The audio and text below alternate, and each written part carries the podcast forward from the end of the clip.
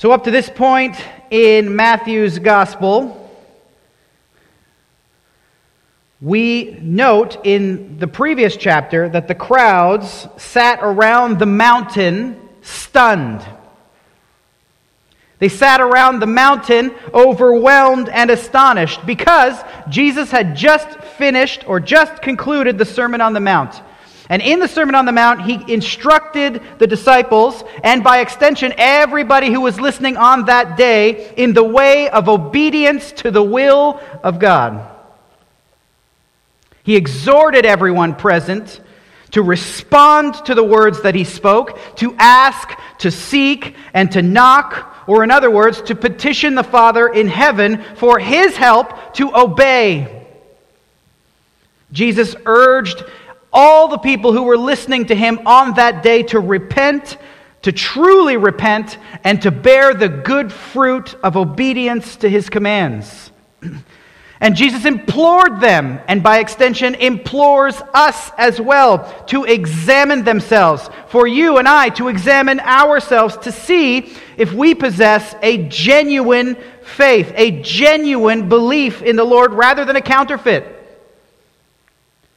Rather than a counterfeit profession, he, he asks and urges and implores us to see if we have a profession of faith or if we possess true faith that will result in entrance into the joy of our Master. And he appealed to the people who were listening to, on that day, and he appeals to you and I now to hear his words and to put them into practice, which he likened to a wise man who built his house on the solid foundation.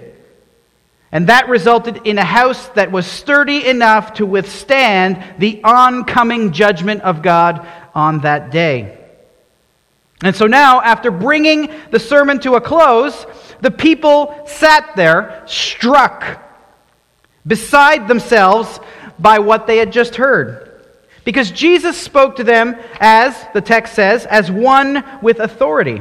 You see, the people were used to hearing the dry, self-serving pontifications of the scribes and the Pharisees, and whereas the leaders, the religious leaders in this day spoke in self-righteous ways, right? Look at me, I fast twice a week, I give a tenth of all I have, I'm not like that guy. Whereas the religious leaders tended to speak like that, elevating themselves at the expense of others, seeking from others greater reputation and greater admiration. Here, in this, in contrast, Jesus spoke to the needs of the people's souls. Jesus, when he taught, sought to lift other people up. Because that's, in essence, what calling people to true salvation is. It's a call to being lifted up from the dust and adopted into the family of God. And whereas the scribes and the religious leaders consistently and continually appealed to sources outside themselves as authoritative, whether it was to historical documents or man-made rule books like the Mishnah. The Mishnah would have been the record of the opinions and discussions and arguments of various rabbis over what the, the rules in the Old Testament meant or what the commands in the Old Testament meant, and they just continually added new um, regulations to the Old Testament requirements. And they would consistently um, refer to those guys on a host of issues. And they always buttressed their teaching with other authorities. But Jesus, on the other hand, appealed to no one but himself. Jesus spoke as if he is the authority, as if he is the one who wrote the book. And so far, Matthew, in his gospel, has displayed to you and to I, the readers of the gospel, that Jesus was and Jesus is authoritative in word. And now Jesus comes down from the mountain. And as he comes down from the mountain, Matthew hopes to astonish the readers as he records in rapid succession over the next two chapters no less than ten miracles of our Lord, revealing him not only to be authoritative in word and, and teaching, but also to be authoritative in deeds and in power. You see, the Lord in the prophets of old foretold what would occur during the days of Messiah. What the signs of the arrival of Messiah would be. For example, in Isaiah twenty-six nineteen, the Lord declared through the prophet Isaiah, "Your dead shall live. Their bodies shall rise. You who dwell in the dust, awake and sing for joy." And in chapter twenty-nine, verse eighteen, the Lord says through I said through Isaiah, "In that day the deaf shall hear the words of a book, and out of their gloom and darkness the eyes of the blind shall see." And in Isaiah thirty-five, the Lord said, "Then the eyes of the blind shall be opened, and the ears of the deaf unstopped. Then shall the lame man leap like a deer, and the tongue of the mute sing for joy." These are going to be the, the uh, signs of the arrival of Messiah. So you see, the arrival would be marked by his healing. His healing of the blind, his healing of the lame, his healing of the deaf, his raising of the dead, his preaching of the good news to the poor. And this is exactly what Jesus referred back to when John the Baptist later on in Matthew eleven sent some disciples to ask Jesus, "Are you the one who is to come? Are you indeed the Messiah?" Jesus responded to him in Matthew eleven five by saying this, "Go and tell John what you hear and what you see. The blind receive their sight, and the lame walk, lepers are cleansed, and the deaf hear. And the dead are raised up, and the poor have the good news preached to them. The age of Messiah is here, John." In other words, yes, Jesus is the Savior, and his identity is proven by the fulfillment of Old Testament prophecies in his life, in his ministry, in his words, and in his deeds. And so in chapter eight and nine of Matthew's Gospel, this fulfillment of the Lord's prophetic words concerning Christ and his deeds is made crystal clear as Jesus in fact does go out and heal the blind and the deaf and the lame, and he even raises the dead. This man, Jesus, is truly Lord and Savior and is authoritative both in word and deed. This man truly is God come to us in the flesh. He is truly the Savior who takes away the sin of the world, according to John in John's Gospel. And so on this day, in verse chapter eight, verse one, as Jesus came down from the mountain, great crowds followed him. Now just uh, some for explanation's sake, when the text tells us that great crowds followed Jesus, it doesn't mean that they were wonderful crowds or that they are submissive crowds. It means that they were, it consisted of a multitude of people. Lots of people were following Jesus. And when the text tells us that they followed Jesus, it doesn't mean that they repented and submitted themselves to him as disciples. It simply means that the crowds moved along with Jesus to whatever location he was going to. And as these crowds were following Jesus from place to place, Matthew chapter eight verse two t- says, or records for us, "Behold, a leper came to him and knelt before him, saying, 'Lord, if you will, you can make me clean.'"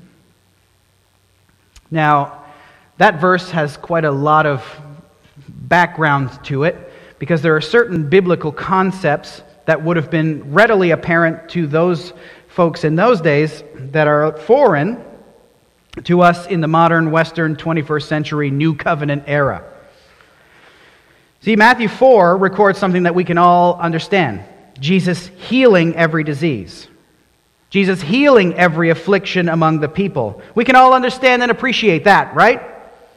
We can praise the Lord that he healed people of their pains and their physical sufferings and their various diseases and even their paralysis. However, on this day, a leper approached Jesus, and do you notice that the leper doesn't say, "Lord, if you will, you can heal me." You notice what he says? "Lord, if you will, you can make me clean." And while the idea of clean does indeed, and it absolutely carries with it the idea of physical healing, this man is asking for so much more from Jesus. In fact, he is asking for something that had never been done in Israel's recorded history. But we'll get to that a little bit later. So this clean and unclean distinction is made clear to us in the book of Leviticus. See, there are concepts in the book of Leviticus that are foreign to us, like clean and unclean. However, before we get to the clean and unclean distinction, um, another distinction is made in chapters one to ten of the book of Leviticus. The distinction between the holy and the common. See, the holy and the common represent two distinct spheres that do not overlap. You can imagine them as circles, right? On this circle, you've got a big C in the middle of it, common. And on this circle, you've got a big H in it, holy. They are two separate and distinct circles, and they do not contrast or overlap. They do not and they cannot come into contact with each other without the common or the defiled being absolutely and utterly destroyed by the holiness of God. The holy were those things or people set apart by the Lord specifically for His worship, for His honor, for His exaltation, while the common represents everything else. The ordinary, regular, everyday things of the world. While there might be nothing wrong with these things when used out in the world, whether you use them for working or planting or sowing or reaping, the common things in the world were never to be used in the consecrated worship, holy worship of the Lord. So here's an example. In the Old Testament Levitical system, to bring a utensil from home, let's just say a pair of tongs, right? A pair of tongs that you use to cook your dinner. If you brought those tongs to the temple and attempted to use them to maybe move the coals on the altar, that was a humongous no-no. Only the tongs that had been permitted for use in such a way that were specifically designated for the Lord's service and consecrated by the Lord for that service could be used. In order for something to be holy, God had to declare or outline His will, what He required for worship, and then that thing that He outlined had to be consecrated, meaning to be set apart and dedicated to His service and to His service alone. The holy things of the Lord were not to be brought out and used for any other purpose. So those tongs that were used to move the coals around, you couldn't bring those tongs home and stir your stew with them. Those two things could just not overlap. And if someone did accidentally do something like that, one of the sacrifices, one of the five sacrifices in Leviticus one to ten is meant to deal with this over somebody overlapping the holy and the common. In Leviticus five, verse fourteen, we read that if someone accidentally committed a breach of faith and sinned unintentionally in any of the holy things of the Lord, holy things being those things that are set apart by God for His service, whether it be a temple utensil, whether it be food that had been meant for the priests, the Lord instituted a sacrifice to clear up that guilt. The guilt offering, as recorded in Leviticus five, fourteen, and forward. Now you'll notice that there is this care taken in this distinction throughout the Old Testament. There is the utmost care in the holy things. Here's an example. Something even as benign to us as the clothing that they would wear. When the priests performed their duties at the tabernacle or in the temple, they had to put on holy clothing, clothing that had been set apart and consecrated for the duties uh, of the priest in the tabernacle. Listen to Aaron. Listen to uh, Exodus twenty-eight, verses forty to forty-three. It says this: For Aaron, for Aaron's sons, meaning the priests, you shall make coats and sashes and caps. You shall make them for glory and beauty. You shall put them on Aaron your brother and on his sons with him, and shall anoint them and ordain them and consecrate them that they may serve me as priests. You shall make for them linen undergarments to cover their naked flesh. They shall reach from the hips to the thighs, and they shall be on Aaron and his sons when they go into the tent of meeting or when they come near the altar to minister in the holy place, lest they bear guilt and die.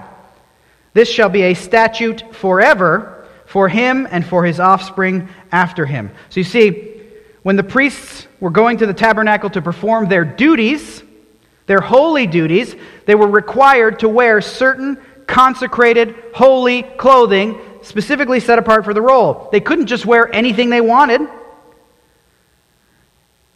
When they came to serve the Lord, everything from their cap, their sash, their coat, to their undergarments were specifically set out by and set apart for the Lord in His service. And when they were finished their duties, they couldn't just take those clothes and wear them out. They had to remove them because those clothes would transmit holiness to the people, and that's not a good thing for people who are common and defiled. Ezekiel forty-four nineteen says this, "And when they," that's the Levitical priests, "go out into the outer court to the people, they shall put off the garments in which they have been ministering and lay them in the holy chambers. And they shall put on other garments, lest they transmit holiness to the people with their garments." So you see, even something as simple as the priest's clothing was consecrated. They were holy, and they must not be defiled. These clo- this, this, the clothing here fell into the circle with the H, the holy sphere, and they must not come into contact with the sphere of the common. The idea being that there is a real distinction between what is holy and what is common. The worship of God is an exceedingly holy act.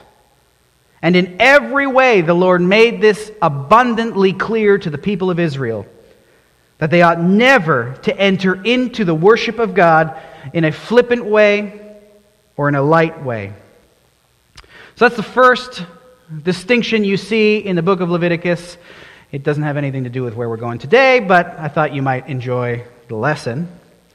But alongside of that, just to help us see, while the holy and the common were two distinct spheres that didn't overlap, alongside of that distinction you have another distinction that is also largely foreign to us, that of clean and unclean. You see those words peppered throughout the Old Testament, right? Uh, clean and unclean. Whereas the holy and common distinction is a hard distinction, two spheres that don't overlap, uh, the clean and unclean represents more of a spectrum. On one end of the spectrum, you have clean, which meant the person in question was fit for and permitted to join in with the community of Israel as they worshiped the Lord at the temple and at the tabernacle. They were able, because they were clean, to live in and dwell in the camp of Israel with the people. Whereas the unclean, or the clean, were permitted to approach the temple. They were permitted to join in with the songs. They were permitted to offer sacrifices. The clean could joyfully participate in the festivals and in the ceremonies and in the feasts and in the remembrances. The clean were able to engage in the worship of the Lord with their family, with their friends, with their people. Cleanness meant that one was fit for temple worship. That's what cleanness meant. Cleanness meant that one was fit for temple worship and the communal life in Israel. While holy meant that a person belongs to and is set apart by and for the Lord, cleanness means that one is fit for temple worship and life in the community of Israel. So the clean side of the spectrum represents things like order, like in the New Testament, right? Our God is a God of order.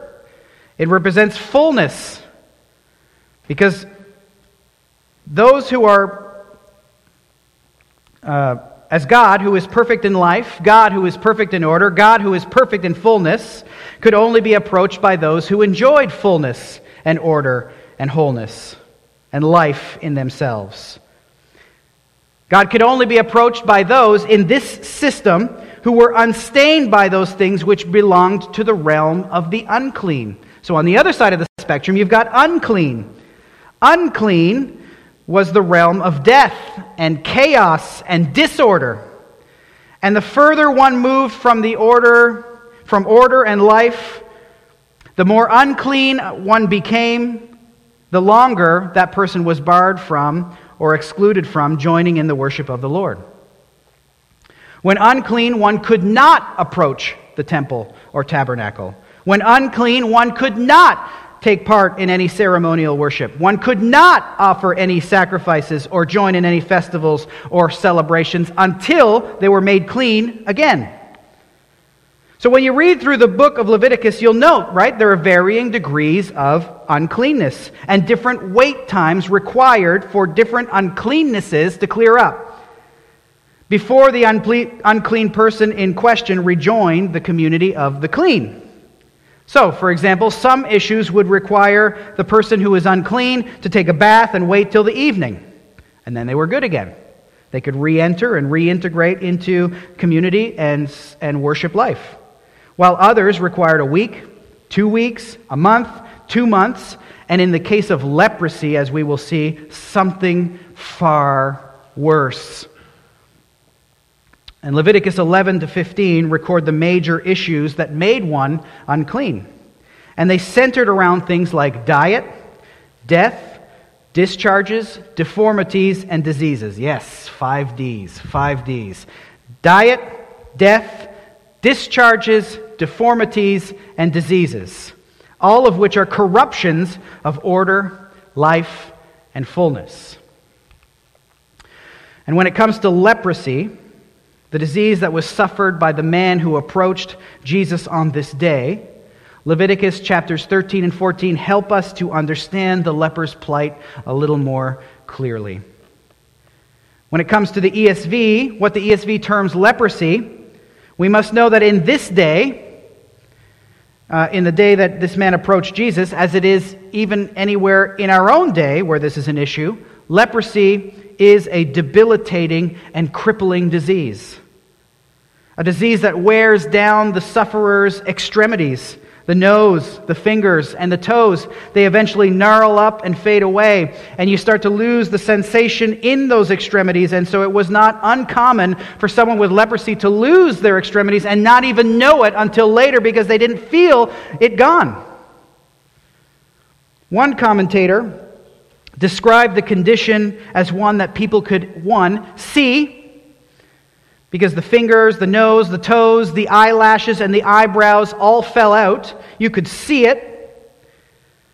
It was also a condition that you could smell because it produced an unpleasant odor from the sufferer as their body degrades, a smell of, of flesh that had been decaying on their very own bodies, and one that people could hear as it attacked the larynx and affected the voice of the sufferer, turning their voice raspy and hoarse. So you could see it, you could smell it, and you could hear it. And according to Leviticus, the person who thought that they might have contracted leprosy usually would start as just a little skin mark.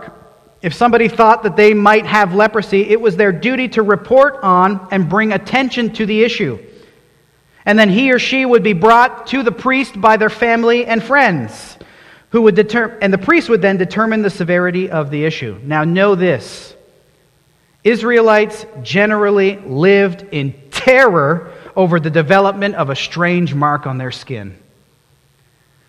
There was not many things that were worse for an Israelite during this time than to develop strange marks on their skin. See, for us in our day, we can just head out to the dermatologist, we can set up an appointment at the doctor, and they'll tell us what's wrong, and if there's medication for it, we take it. If not, we figure something out. But in this day, this was an absolute terror. And when the person with the mark on their skin went to the priest for examination, for to, to have the priest look at the strange marks, that person was in for, at minimum, a two-week exclusion from the people of Israel. Two weeks, minimum. And during that time, they couldn't be in the community. They couldn't go about their daily business. They couldn't see their spouse. They couldn't see their children. They couldn't see their friends. And during that two weeks alone, or along with others who were suffering the same experience, they had to wait, agonizing over what would the priest would pronounce when they returned to the priest's presence. And the worst possible thing that could happen for this person was the pronouncement of leprosy. It meant in that day an incurable physical condition. But it's not just the leprosy that was the big deal. It was the pronouncement of the priest, you are unclean. Because with that pronouncement came a lifelong exclusion from all aspects of Israel's religious, social, and communal life. It meant saying goodbye to your family, never to enter into their presence again.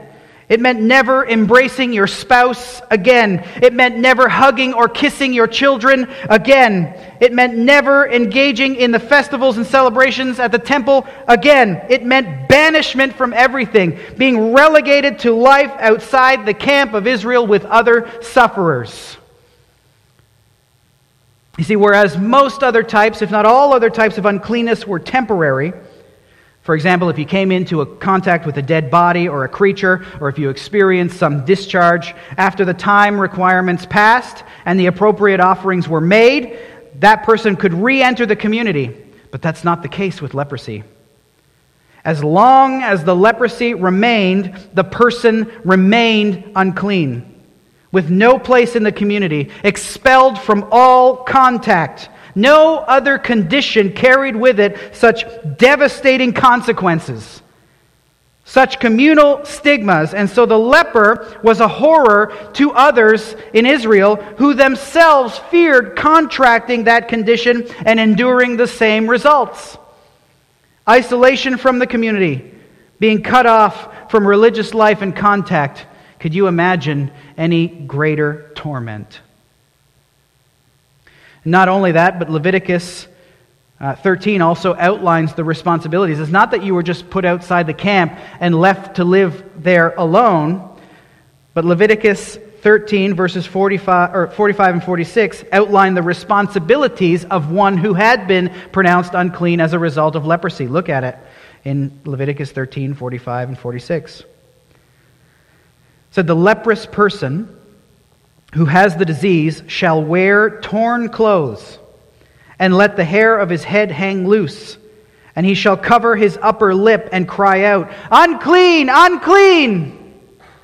He shall remain unclean as long as he has the disease. He is unclean. He shall live alone.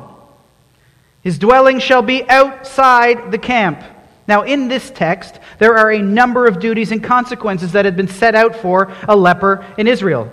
Firstly, there's about six, six clear, one im- implied. The first is, the person pronounced unclean must wear torn clothes. An obvious, visible sign that this person is afflicted with leprosy and therefore unclean. So people would see you coming. They knew, based on just by looking at you, that you were unclean and they shouldn't go near you. The second is like it. The person pronounced unclean must let the hair of their head hang loose.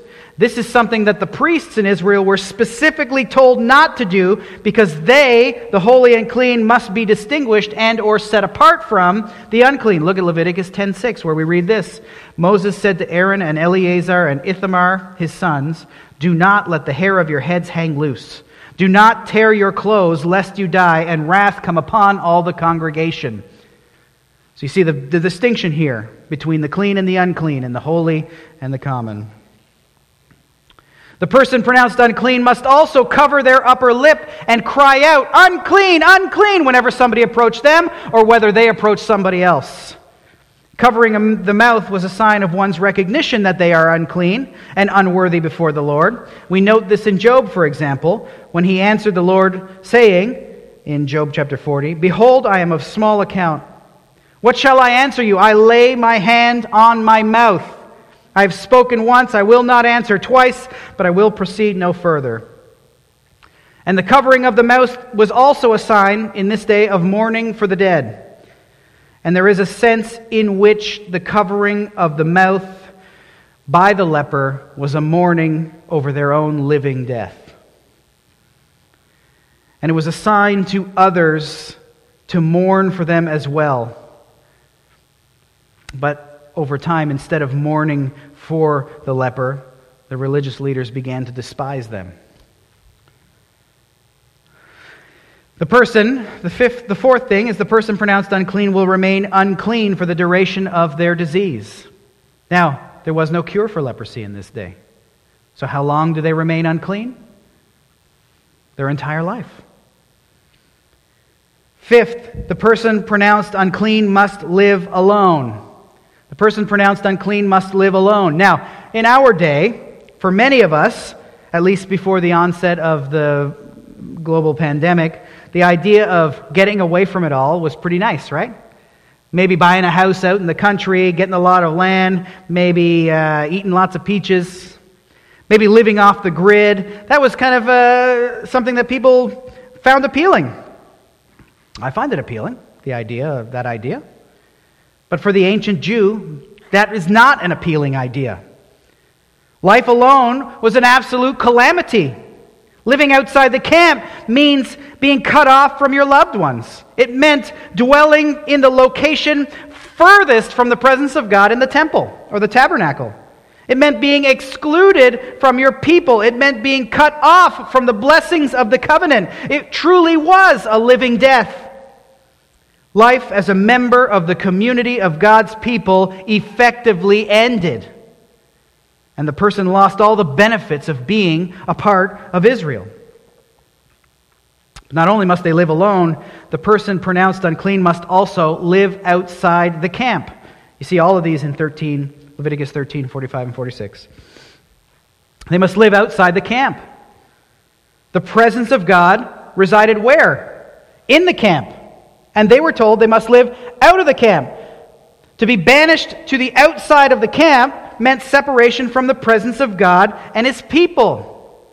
And we read this in Numbers chapter five, verses one to three. It says, "The Lord spoke to Moses, saying, 'Command the people of Israel that they put out of the camp everyone who is leprous or has a discharge, and everyone who is unclean through contact with the dead. You shall put out both male and female, putting them outside the camp, that they may not defile their camp in the midst of which I dwell.'" Now, when it was with, in the case of someone with a discharge or someone who is unclean with contact from the dead, they would be readmitted after their time had been served and they were cleansed again. But for the leper, they remained outside the camp. And you might ask yourself, well, why, why would God command such people to be removed from the camp? Some, if not most, might say something along the lines of, so that others don't contract the disease. While that may be a secondary consideration, I'm not convinced that it is. It's not the given reason according to Numbers chapter five, verse one to three. Look at verse three again. "You shall put out both male and female, putting them outside the camp, that they may not defile their camp in the midst of which I dwell." There's the reason. The issue is that their condition, their presence, defiles the camp. Their presence creates conditions that threaten God's residing and dwelling in the camp. Talk about a stigma, right? Perhaps you can see why, over time, the opinion of the leper by the religious leaders grew more and more antagonistic, less and less compassionate. Even though the leper contracted this, this disease and condition through no fault of his own or her own, even though it could have struck anyone, the, the compassion level in Israel towards the lepers grew less and less compassionate, and it became a duty for them to expel the leper with little to no, little to no concern about the leper themselves. And Jewish leaders eventually started teaching things and saying things like this: "No Jew is permitted to go within six feet of a leper, a hundred feet, one hundred fifty feet if the wind is blowing." And one ancient rabbi proudly declared this: "When I see a leper, I throw stones at them to ensure that they don't come anywhere near me." What a life the leper must, le- must have led, hmm? And while not specifically mentioned, the result of all of these things, the living alone and the cries of unclean and uh, living outside the camp, meant exclusion from ceremonial temple worship. What a life. Imagine this leper that comes to Jesus. What if he's been living this life for ten years, fifteen years, twenty years, twenty-five years? And when you read Leviticus in chapter fourteen, we see the laws and duties for any who had been cleansed of leprosy outlined.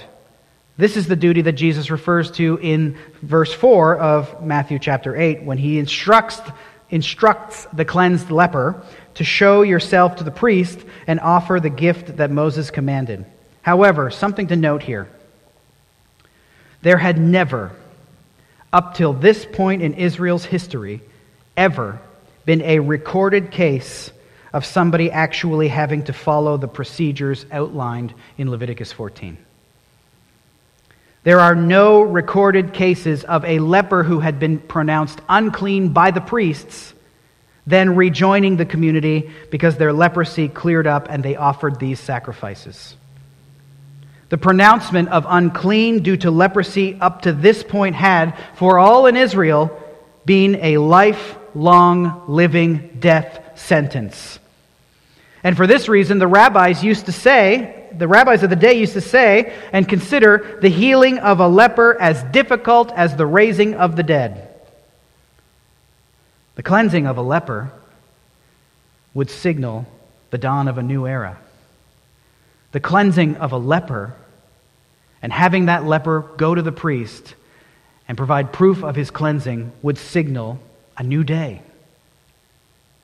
The Messiah is here. And in many ways, the gruesome, inescapable, ugly, corrupting contamination that is leprosy illustrates in very graphic detail the situation that we all find ourselves in because of our sin.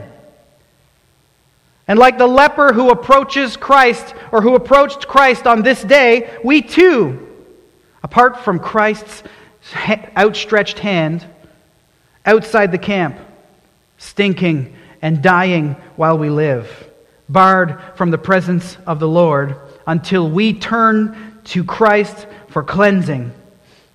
And know this, when anyone truly turns to Christ for cleansing, he stretches out his hand and he makes us clean.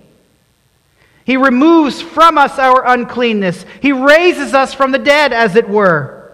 As leprosy in this day again was considered a living death, so too were we, before coming to Christ, according to Ephesians two, dead in the trespasses and sins in which we once walked. But God, being rich in mercy, because of the great love with which he loved us, even when we were dead in our trespasses, made us alive together with Christ. You see, when we turn to Christ in faith, in essence, we are like the leper, bowing before him and asking him, "You can make me clean. You can make me fit to be in your presence. You can make me fit for the honor of being raised up with you and seated with you in the heavenly places." And when you genuinely and truly do come to Christ in faith, Christ always, every single time, says, "I will be clean." But back to the leper. On this day, this man, an outcast for the entire time of his affliction, unclean, banished from the temple, unable to see his family, enduring a lonely life as he simply withered away out of anyone's sight, without anyone to help, without any to show compassion to him, decided to approach Jesus, which violated a number of Old Testament ceremonial laws. Notice, he didn't come to Jesus yelling, "Unclean, unclean!" But he also came to Jesus. He also came to Jesus. He approached Jesus, which was also a violation of the Levitical code, which is clear. The leper was to remain outside the camp. And if he or she thought that they might be healed, the priest was supposed to go outside the camp to examine their case. But this leper approached Christ. Based on what we've noted about the disposition of the priests towards lepers, it had probably been a lifetime since a priest ventured out that way. And so this leper boldly approaches Christ and knelt before him. The leper prostrated himself before Jesus in reverence, saying, "Lord, if you will, you can make me clean. You can restore me. bodily, spiritually, socially. You, by your very word, can renew and restore me to wholeness of life. Sure, I can be healed, but Jesus, even more. If you cleanse me, I can hug and kiss my wife again. If you cleanse me, I can tickle and wrestle with my children again. If you cleanse me, I can worship the Lord with my people again. I can go to the temple. I can make offerings. I can join with the community as we celebrate the Passover, as we celebrate all of the wonderful festivals to the Lord. Oh, Lord Jesus, how I miss it. And note the way that the leper spoke to Jesus. If, if you will, you can make me clean. This man had probably endured enough negative responses in his life that he had zero presumption. This leper did not approach Jesus as though Jesus owed him anything.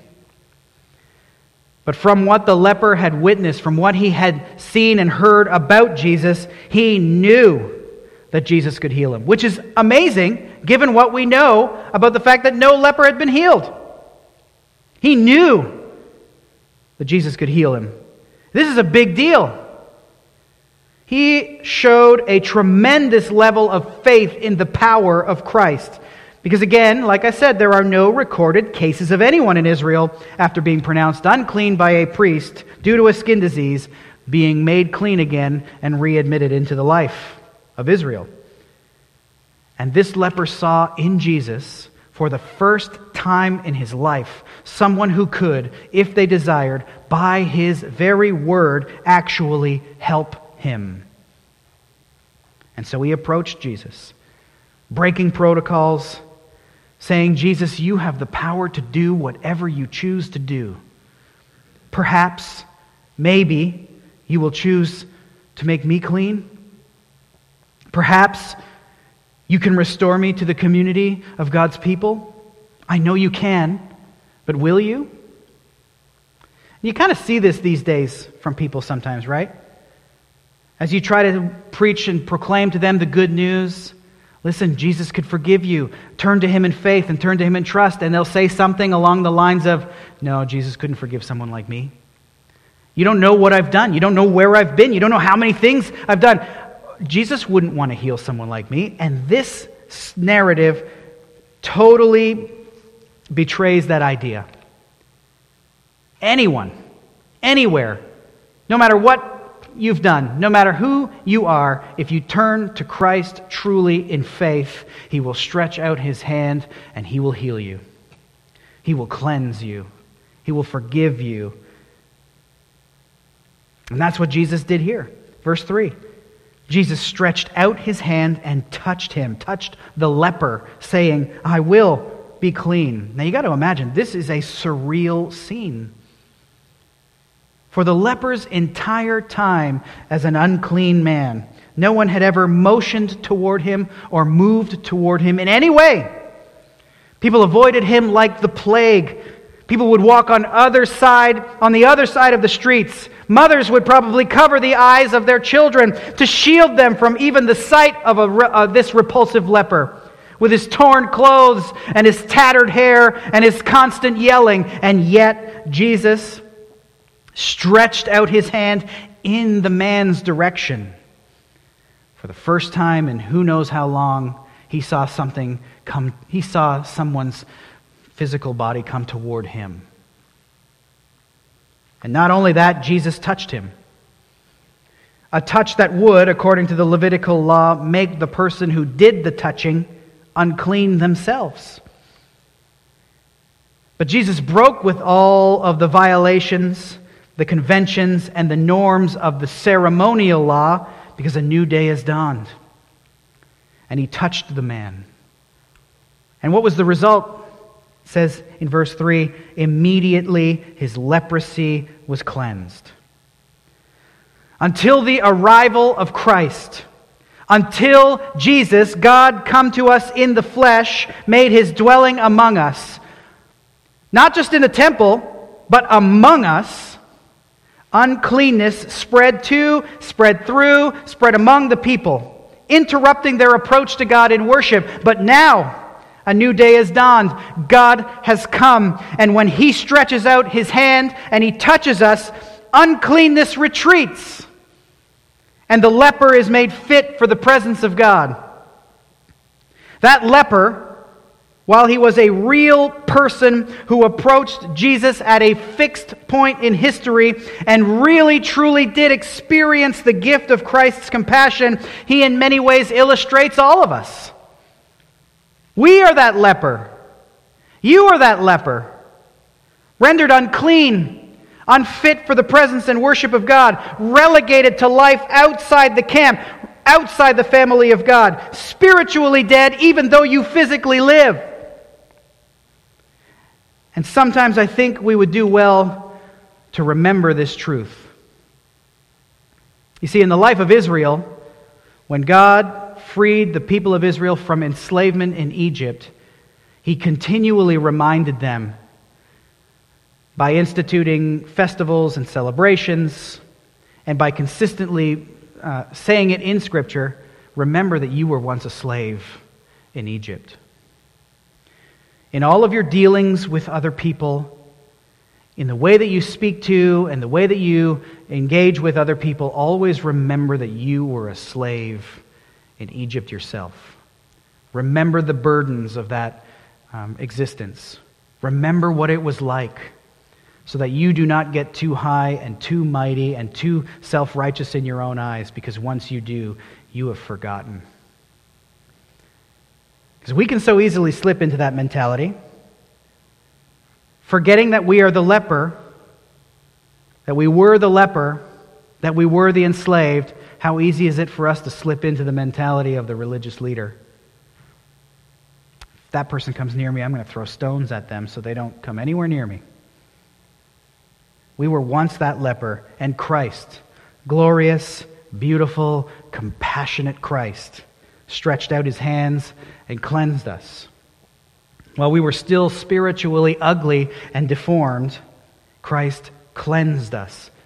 Not because we were worth anything. Again, Christ wasn't getting anything special when he healed you and he healed me. And yet we can oh so quickly forget, like the priests did, that others need our compassion. And instead we can pick up rocks and pelt them at each other in order to keep those that we find annoying for whatever reason. Whatever reason you disagree with them about. Maybe they don't see things the way you see them, and you'd like them to just stay away. In all of your relationships where you start to think highly of yourself, always remember, I was the leper and Christ cleansed me. So who am I to think that this leper is beneath me? And if you are listening this morning and you haven't turned to Christ in faith and you don't trust Christ for salvation, that leper in the narrative is you. Right now, it's you. And as Christ did in the, in the story, he stands ready to heal, ready to forgive, ready to cleanse, ready to adopt you into his family. Bow before him and call out to him for forgiveness. Turn from your sin and turn to him, and you too will be given the great gift of compassion. The great gift of our compassionate Lord Jesus Christ, eternal life with him as your sins are forgiven. See, Jesus, unlike the priests of those days who avoided leaving the camp of Israel to go and examine lepers, who would walk on the other side of the street to avoid coming into contact with the lepers, Jesus, Hebrews thirteen tells us, suffered outside the gate in order to sanctify the people through his own blood. Jesus, our great high priest, suffered outside the gate in order to win and to save those who were outside of the gate. That's us. Christ took on himself not just our uncleanness, not just our defilements, but all our filth. And instead of contracting our sickness, he bore the due penalty for it all, on our behalf, in our place, and he stretches out his hand to make all of his children clean. Now, just to step back, to be fair, to be fair, Before the arrival of Jesus, before Jesus took on flesh and made his dwelling among us, the clean in Israel were in, in a very real sense unable to help or unable to come into contact with the unclean. Because we as humans, without the Spirit living in us and without the power of Christ saving us, are too weak in ourselves to bear their burdens or iniquities. The Israelites, along with the rest of us, were unable, without some kind of outside, permanent, and indestructible cleansing agent, to come into contact with the unclean without themselves, without ourselves, contracting that uncleanness and therefore making themselves or ourselves unfit for the worship and the presence of God. It was a, a, a situation that was quite difficult to navigate. Now, they went wrong in that they lost all compassion and they lost all ability to mourn over the situations of the people, even though they weren't quite able to help them. It's when Christ makes his dwelling among us that he purchases for us that very indestructible and permanent cleanness that we so desperately require.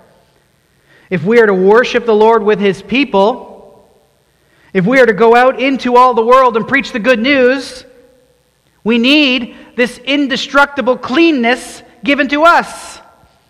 And we see the effectiveness of Christ's work in this regard revealed to us in Hebrews chapter ten.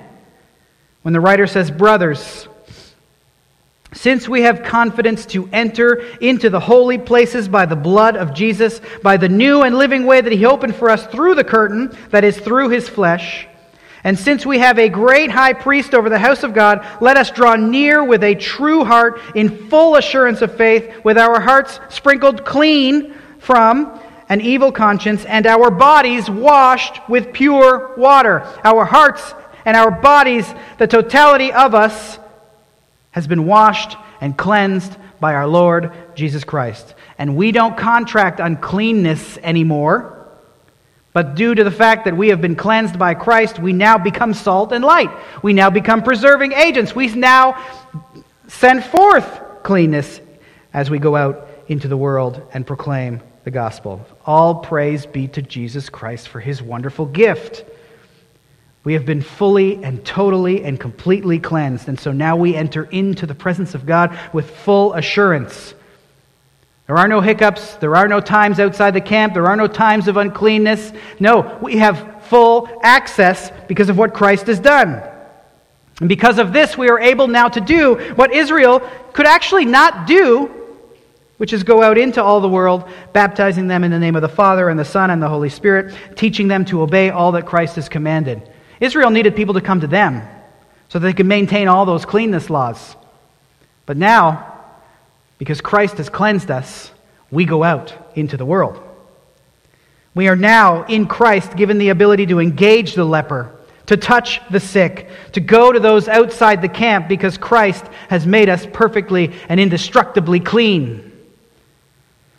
The Holy Spirit living in us, regenerating us, turning us into the very temple of God means that we carry this cleanness around with us wherever we go. Don't be like the religi- religious leaders who continued, even after Christ had ascended, to avoid and condemn all they thought were unclean. No. These are the ones, these are the very ones that Christ has come to save. Instead, you who love Christ, you who are saved and cleansed lepers, call others to the saving knowledge of the Savior who so compassionately stretched out his hand to you, making you fit for his presence and giving you eternal life with him. Now, as after this leper was cleansed, note what Jesus said to him. "See that you say nothing to anyone, but go show yourself to the priest and offer the gift that Moses commanded for a proof to them." Now, why would Jesus say... Why would Jesus command this newly cleansed leper to refrain from speaking about such a great miracle? There's a number of ideas that have been put forward. I think all of them have merit. I think you can put them all together. First, Jesus told the leper to hurry to the temple to reveal to the priests what had occurred. And this does two things. It reveals that Christ has respect for the Mosaic law, because that was one of the things that he was constantly uh, accused of, not respecting God's law. See, Jesus loved God's law. What he didn't love, what he despised, was the Jewish leaders' twisted and incorrect interpretations of that law. And this leper presenting himself himself to the priest as a proof to them ought to have signaled to those priests that something new was happening, that a new day was dawning. Such things were only to happen at the arrival of Messiah, and perhaps the religious leaders would, in turn, investigate further and see that Jesus is the king and point the people to their king. We know that didn't happen. Second, Jesus told the leper to say nothing because the healing ministry of Jesus, while important, was not the main point of his ministry.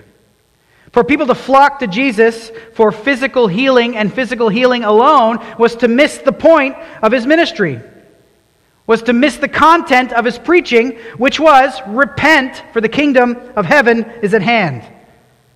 And as we see during the ministry of Jesus, a number of people followed him because he fed them with physical bread, because he healed them of their afflictions, but they never truly repented. And there came times when Jesus would say something really difficult, and all of them would leave. And three, Jesus told the leper not to say anything because Israel at this moment was a powder keg of messianic expectation. However, the, their idea of Messiah was, when he comes, he'll lead us against Rome. He'll lead us against Rome at the head of an army.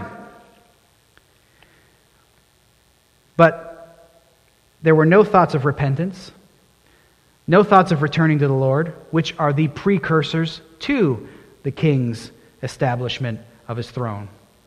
If Israel is to be restored, they must repent. But the crowds at this time were far too eager to install a king, far too eager to rally and riot behind this king. But that eagerness was not born out of a repentant heart, but simply national restoration. If they truly desired national restoration, the first step is repent and return to the Lord. And then the Lord will return to them. But because the order was wrong, Jesus didn't want the, this leper to stir up the crowds. So after hearing all of this, perhaps you identify with this leper. Perhaps you, you sense a lack of compassion from those around you, a lack of acceptance, maybe a lack of friendship. And these are all very real issues. And every one of us is going to have to battle against that sense at different times in our life that we are alienated or that we are in some way outcasts. Or weirdos. I know I get that one a lot. I feel that one a lot. Big weirdo right here. Despised, snubbed, looked down upon by many in the world. And even, regretfully, by a number who, of people who would claim to love Christ. And if that's you, know this. You, like this leper, Christ is always ready to stretch out his hand in compassion to you. He never withholds that hand. And if you trust him, while this life might be tough as others continually fail to live up to the ideals of Christ in terms of their uh, relationship with you and how they treat people, look to Christ.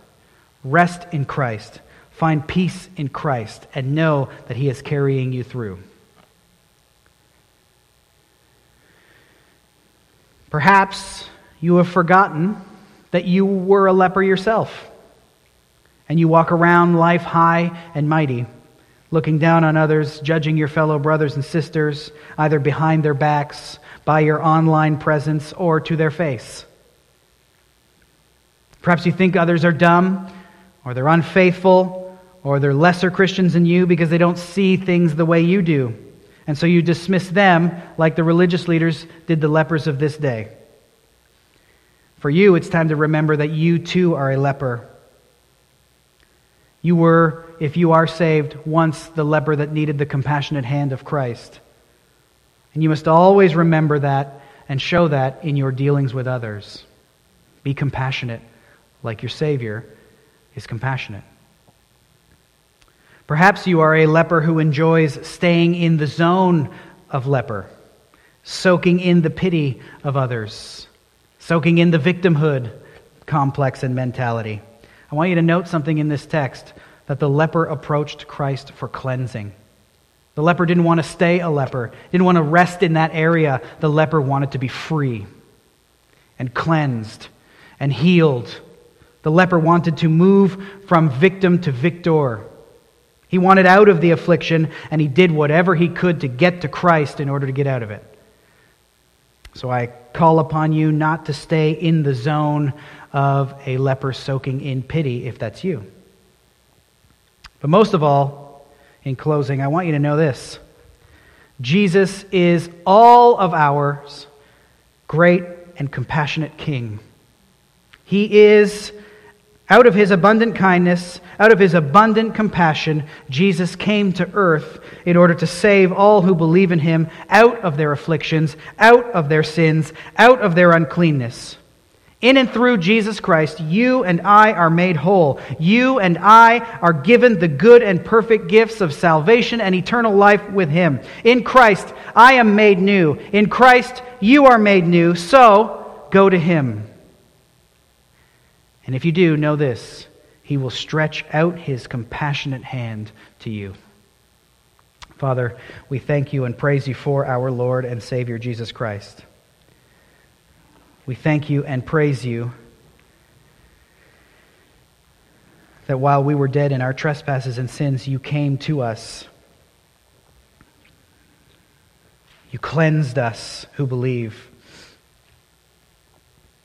You've removed our filth far from us. You've adopted us into your family. You have promised, and we know and have faith that you will lead us and guide us into eternal life with you. It's a great honor and a great privilege that you have given to us. We praise you and magnify you and exalt you for all of it. I thank you that we live on this side of the cross. That we live as those who look back to what Jesus accomplished. And we can rest on that foundation. So may you be honored and may you be glorified as we live a life of obedience to you, recognizing that you are the God who cleansed us. And we thank you in Jesus' name. Amen.